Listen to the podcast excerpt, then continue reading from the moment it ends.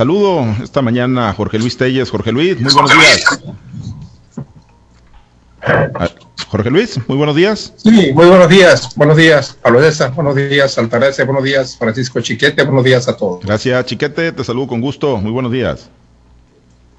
Muy buenos días, Pablo César. Buenos días, Altagracia, Jorge Luis, que quienes hacen el favor de escuchar. Gracias, Altagracia. Muy buenos días. Excelente inicio de semana.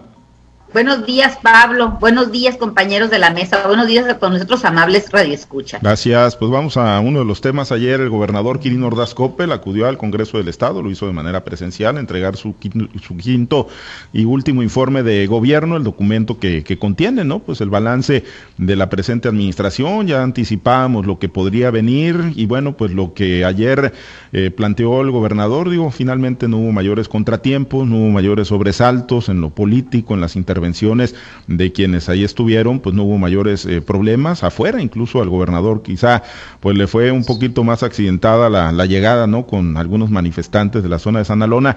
Pero bueno, en términos generales, Jorge Luis, pues ¿qué te pareció ayer el mensaje del gobernador? Vendrá otro el miércoles a través de las redes sociales para los sinaloenses. Pero lo de ayer ahí en el Congreso del Estado, Jorge Luis, no había ninguna necesidad que acudiera, por cierto, de manera presencial. Lo quiso hacer el gobernador. Y ya en los datos, en el balance que hizo, qué sabor de boca te deja, ¿no? Lo que pues ya es prácticamente el colofón de la actual administración estatal. Bueno, mira, yo no varío mucho mi, mi, mi postura, mi, mi, modo de pensar sobre los cuatro años y diez meses de Quirino Ordaz.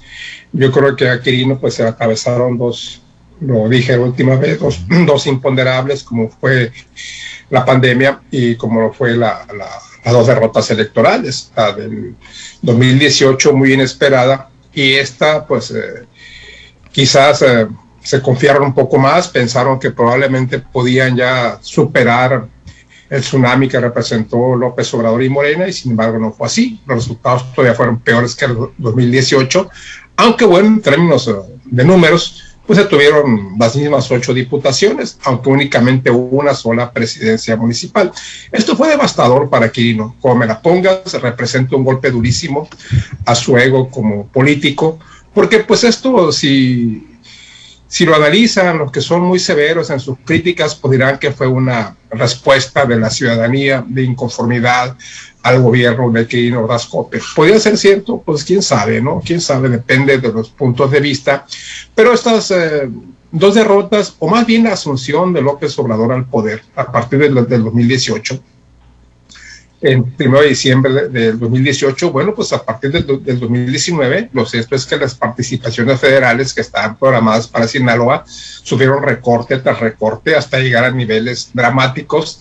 Y aquello de que, que, que con López Obrador, como dijo Crío, nos va a ir a toda M, pues yo nunca lo vi, la verdad, nunca vi que nos fuera toda M con, con López Obrador. Quizás nos vaya toda M con Rubén Rocha Moya, a lo mejor sí, y no por nada, sino por el simple hecho de que pues, Rubén Rocha es correligionario, es de su partido, gente de sus confianzas, con quien mantiene una amistad desde hace muchísimos años, desde la primera vez, de hecho, que Rocha Moya fue candidato a gobernador de Sinaloa, allá contendiendo contra, contra Francisco Labastida, o sea, hace ya muchísimos, muchísimos años. Entonces te digo, pues yo no soy, yo sostengo que Quirino quizás pudo, pudo haber hecho un gobierno de mucha obra brillante, eh, de mucho resultado, pero lamentablemente pues vino la asunción al poder de López Obrador y, la caída de las participaciones entre 2000, eh, a partir de 2019, para colmo de males, viene la otra derrota y entre una y otra cosa, pues viene la pandemia, que obligó a que los recursos que llegaban a Sinaloa, los pocos que llegaban, pues se canalizaran en su mayoría al, sector, al sector salud, o sea, al combate contra la pandemia. Habilitar hospitales, a contratar personal médico, a, a comprar medicamentos y todo lo que quieras. Entonces se le quedó muy poco, muy poco recurso a Quirino para esa obra pública. Entonces, hasta en las obras públicas se han dicho muchísimas veces, los hospitales generales de Culiacán y Mazatlán, el hospital pediátrico, el centro de salud, um, los edificios, las um, instalaciones que hizo alrededor del DIF para autistas, para débiles visuales, para enfermos mentales, también son obras muy relevantes. Y bueno, pues Mazatlán, Mazatlán, pues la verdad es que Mazatlán es una otra, una, es un antes y un después de Quirino Ordaz. El crecimiento de Mazatlán ha sido impresionante y aunque la inversión es, la inversión en su mayoría pues es privada, pues cuenta mucho la infraestructura que rodea esa inversión. Entonces Quirino pues paga su cuota de paisanaje con Mazatlán al resto de las ciudades, pues les va igual, igual entre Azul y Buenas noches, Culiacán, por ejemplo, Los Moches, Guasave, están los estadios, que como decía el amigo Chiqueta la vez pasada, pues son cuestionables, pero son obras, obras que benefician y que además son motivos de orgullo para nuestras ciudades, como son el estadio Cañero de los Moches, el estadio Algoroz de Guasave, la intervención de de López Obrador, apoyada por Quirino en todo momento, primero para construir el estado de Guasave, un apoyo importante del gobierno, y otro para propiciar el regreso de los algodoneros de Guasave, el estadio aquí de, de Mazatán, el estadio de béisbol, el estadio de fútbol de, de Mazatán, que es uno de los más bonitos de, del país, y además eh, el haber propiciado pues el que Mazatán tenga un club de primera, de primera división. Hay muchos estados que no lo tienen, y aquí tenemos un club de primera división, pudiéramos haber tenido dos, ¿verdad? Pero pues, los dorados no corrieron por esa suerte, no tuvieron un gobernador oriundo de Culiacán, entonces se fueron los dorados, se, fue, se fueron junto con Maradona. Y bueno, pues eso es lo que podría yo destacar en obra pública de Crino. Y lo demás, pues los programas sociales, ahí se los dejo a mis compañeros. Sí, pues está el tema de los eh, programas sociales. Y, decía, chiquete, eh, Jorge Luis, pues eh, que en su momento nos, pues la expresión esta, ¿no? Que hizo, que tuvo el gobernador Kirin Ordaz, de que nos iba a ir a toda M, ¿no? Pues nos iba, ¿quiénes, ¿a quiénes, no? Porque pues a lo mejor sí les fue a muchos o a varios, ¿no? Pero pues no tanto a otros, ¿no? Ese nos va a ir, pues a lo mejor Quirino y otros más, ¿no? Pues eh, eso, era una expectativa que tenía todo el país y ah, evidentemente el país se equivocó.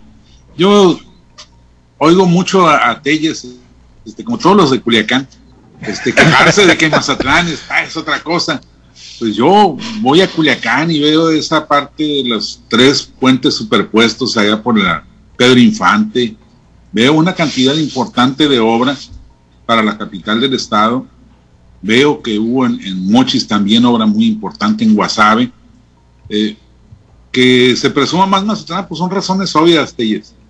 No, no es problema de, solo preferencias, sino. No, qué bueno, a mí, me, encanta Mazatlán, qué bueno, me encanta ir a Mazatlán. Qué bueno que aclaras, porque si no ya te íbamos a aplicar el 33 la siguiente. Tengo familia Mazatlán. Yo creo que el, apunte de Telles es, muy, muy real. Una cosa es la obra, la obra pública, eh, que sí es impresionante, sí hay números muy, muy importantes. Y otra cosa es la cuestión política. No, no hubo posibilidad de comunicar esa, ese, ese resultado a los candidatos que el gobernador quería impulsar. No hubo incluso la posibilidad de que la buena aceptación que el gobernador ha tenido a lo largo de estos cinco años casi, pues se trasladara a su partido y a sus candidatos. Eh, se topó con el fenómeno de López Obrador, que ha sido muy persistente, muy duradero y que pues se llevó no solo todo Sinaloa, toda la costa del Pacífico, buena parte del norte del país. Y, bueno, pues ahí habrá que ver qué, qué se inventan los priistas, que están, por cierto, en plena desbandada, más que en recomposición. Es un, periodo importante para Sinaloa, yo creo que al paso del tiempo se va a, valorar la, obra material realizada por Quirino, no solo en los hospitales, que son muy importantes, sino en la administración de los recursos, el hecho de que no se haya pedido endeudamiento, no se haya contratado endeudamiento para sacar adelante un estado que estaba, pero en las últimas, después del paso del ciclón Maloba, pues es, eh, es, es algo que va a destacar seguramente. Lo político, pues ya yo creo que tienen muy pocas posibilidades de rescatar lo, lo que se perdió. Tendría que ser una verdadera catástrofe el cierre del gobierno de, Andrés Manuel López Obrador y no se perfila una cosa así, se ve pues un tránsito tranquilo, incluso la posibilidad de, de dejar un heredero o una heredera en la presidencia de la República, no solo por la fortaleza del propio López Obrador, sino por la debilidad extrema de los opositores. En Sinaloa, por cierto, no, no, no se perfila una, una alternancia tan tranquila como va caminando. Ya empezaron algunas fuerzas internas de Morena. Hoy en la mañana, en la mañanera, este, una señora hizo cera y pabilo de la honra de Quirino, acusándolo de todo, hasta de haber inaugurado, llevado a López Obrador a inaugurar el puente del Quelite, un puente que tiene fácil 50 años construido y que se lo llevó la corriente de Nora.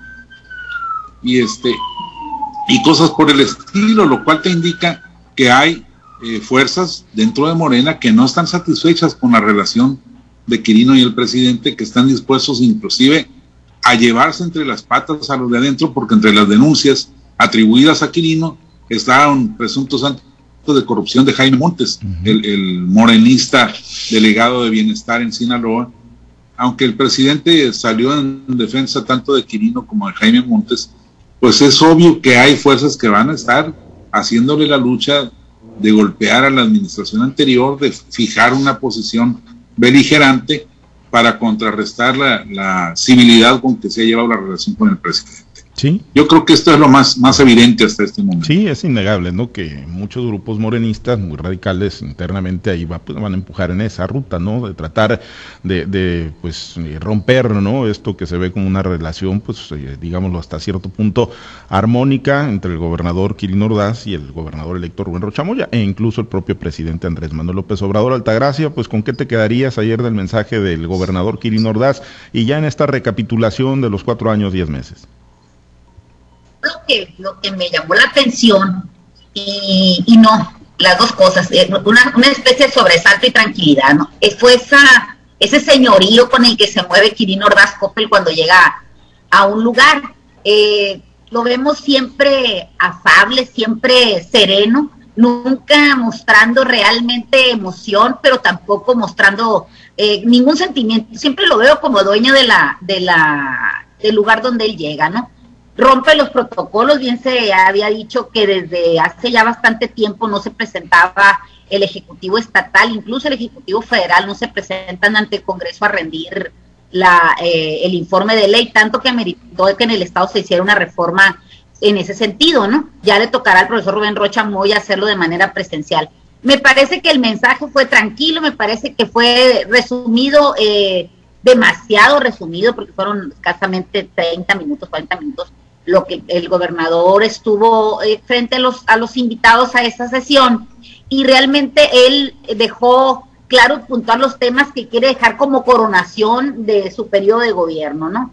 Eh, sabemos que aún a pesar de los inconvenientes que se, que se han manejado aquí, que se han dicho ya por mis compañeros, el cambio de un gobierno de régimen priista, un cambio de gobierno de, de morenista, donde la cuarta transformación, lo hemos dicho, pasó de ser este, de la austeridad republicana prácticamente una este, austeridad franciscana y en ese, en ese sentido pues se han reducido mucho las participaciones, pues se han reducido mucho lo que es la obra o los, los dineros para obra eh, destinados a los estados de la República, ¿no? Aquí hay que hacer notar que Quirino Ordaz Copel ha sido pues una pieza fundamental que se ha sabido mover, mover muy bien ante la federación e incluso donde se le ha tomado como si después de dejar el Estado fuera a ocupar algún puesto dentro de la administración pública que con, con, el gobierno de Andrés Manuel López Obrador, cosa que también aclaró el día de ayer.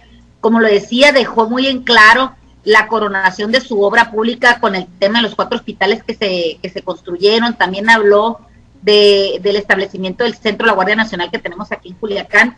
Probablemente el tema de los estadios también fue muy, muy importante el fortalecimiento en áreas sensibles, de, eh, en áreas como, como el Centro para Autistas, entre otros que tenemos aquí en la ciudad de Culiacán, y creo que eso ha sido también, también ya lo hemos eh, señalado, que el tema de la atención que tuvo la señora Rosy Fuentes en el, en el DIF estatal, ¿no? Hay unas cosas que, que quedaron pendientes en el gobierno de Quirino Ordaz y que lo ha también señalado como es el tema de la desaparición de la alerta de género en violencia contra las mujeres, ¿no? Que nos ha llevado a ocupar los primeros lugares en el tema del feminicidio. Eso es un tema muy sensible. La violencia en Sinaloa, pues no, no se ha disminuido, ¿no? También tenemos eh, que, dejó pendiente, por ejemplo, la atención a la red carretera, que si bien es cierto, se han construido algunas nuevas y otras de índole que tiene participación la federación, pues sabemos que las carreteras estatales en el estado pues están realmente en un estado deplorable, ¿no? Tenemos también eh, eh, eh, la promesa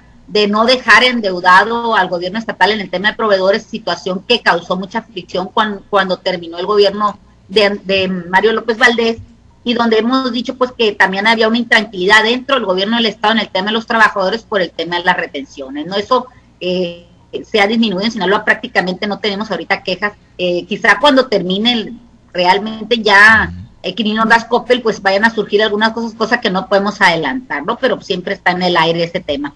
También es muy importante señalar y recalcar que el gobierno del Estado de Sinaloa aparentemente, y lo digo aparentemente porque no estoy dentro de la administración pública, no ha contratado deuda pública, al contrario, se han disminuido más de 400 millones de pesos en este tema, situación que, que también influye en el tema de no poder haber hecho quizás más obra, más obra pública. definitivamente que lo que vino a darle pues un, cerrojazo a este a este tema del de los de los programas de que de nos das y la Federación pues sin duda es el tema de la pandemia situación que en Sinaloa ha ido avanzando poco a poco de, salir de un semáforo rojo entrar a un semáforo amarillo volver al rojo en fin esto nos ha traído en vilo nada más al gobierno sino también a la a, la sociedad en general, ¿no? Pero me parece que dentro de todo Quirino Ordaz Coppel ha sido pues un gobernador que le ha sabido responder a los sinaloenses con, con las situaciones que hemos señalado, pero que ha sido un gobierno transparente, un gobierno tranquilo. Considero que, que se ha avanzado mucho y, le dejó la mesa servida sobre todo a, a Rubén Rocha Moya para que éste pueda ser más y mejores cosas por el Estado. Pues sí, y ya veremos si pues todo ese cúmulo de poder que tiene o que va a tener Rubén Rocha Moya, pues se aprovecha, ¿no? En bien de los sinaloenses. Eh, Jorge Luis, pues, eh, ¿qué viene para Quirino Ordaz? ¿Qué vendrá a partir del 1 de noviembre? ¿Se va a sus negocios? Ayer decía, eh, al terminar el evento ahí en el Congreso, en la entrevista con los colegas de la capital, que no ha recibido ninguna invitación por parte del presidente Andrés Manuel López Obrador, ¿no? Su buena relación, pues, genera muchas especulaciones, mucho ruido en el sentido de que podría incorporarse al gabinete federal, que se va a seguir construyendo en lo político para el 2024, estar, pues, listo para una posible candidatura. ¿Dónde lo ves? Eh, lo ves en Mazatlán, en sus hoteles, allá disfrutando de, la modernidad y el desarrollo y pues toda la infraestructura que generó, aunque Chiquete diga que estuvo medio equilibrado, la verdad es que sí, sí se percibe pues que pagó y bien la cuota de paisanaje Quirino Ordaz. Pero ¿dónde lo ves, Jorge Luis, al gobernador Quirino Ordaz a partir del 1 de noviembre? Bueno, y qué bien, qué bien que haya hecho eso por Mazatán. La verdad que Mazatán es un orgullo de Sinaloa y la verdad es que es impresionante el desarrollo y el progreso que se ha dado en Mazatlán en esta administración de Quirino. Le dio su ayudadita, ¿no? Claro que sí, como todo buen gobernador, como todo buen paisano, le dio su ayudadita a Mazatlán.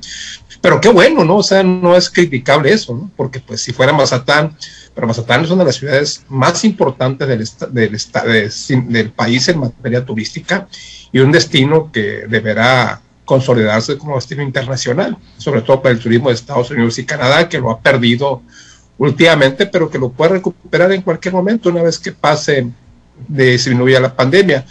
Quisiera ah, puntualizar un poquito con lo que dijo Chiquete ahorita en cuestión a la denuncia que se hace contra el presidente.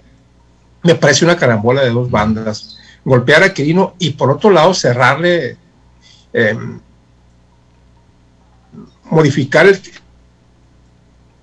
Si Rubén Rocha tiene que que no sea que no sea mi muerte, también por ahí va la, situación. Se especula mucho de, imagino que por ahí también va el golpe. Y a Crino no lo veo por ningún lado, lo veo en sus hoteles, despachando como un gran empresario turístico que siempre lo ha sido, un desarrollador urbano, y ahí es donde lo veo, no lo veo en ningún otro lado. Muy bien. Chiquete, pues tú que tienes ahí la cercanía, ahí lo ves en los hoteles, en la empresa pública, lo ves retirado ya de la, de la actividad político-partidista. Yo creo que de entrada sí se va a sus hoteles, se va a sus negocios, pero pues es una persona muy inquieta este hombre, no, no creo que, que se vaya a conformar con que ya se acabó todo. Seguramente si hay alguna condición en el grupo político al, que esté más cercano, pues habrá de, de, participar. No creo que le vayan a hacer una invitación al, gabinete. El presidente López Obrador, por el contrario, está cerrando los círculos, está rodeándose de personas cada vez más cercanas de su origen político, no solo del, desarrollo de Morena, sino de antes. y entonces es difícil que entre ahí un, elemento foráneo, tan, tan abiertamente foráneo como Quirino Ordaz.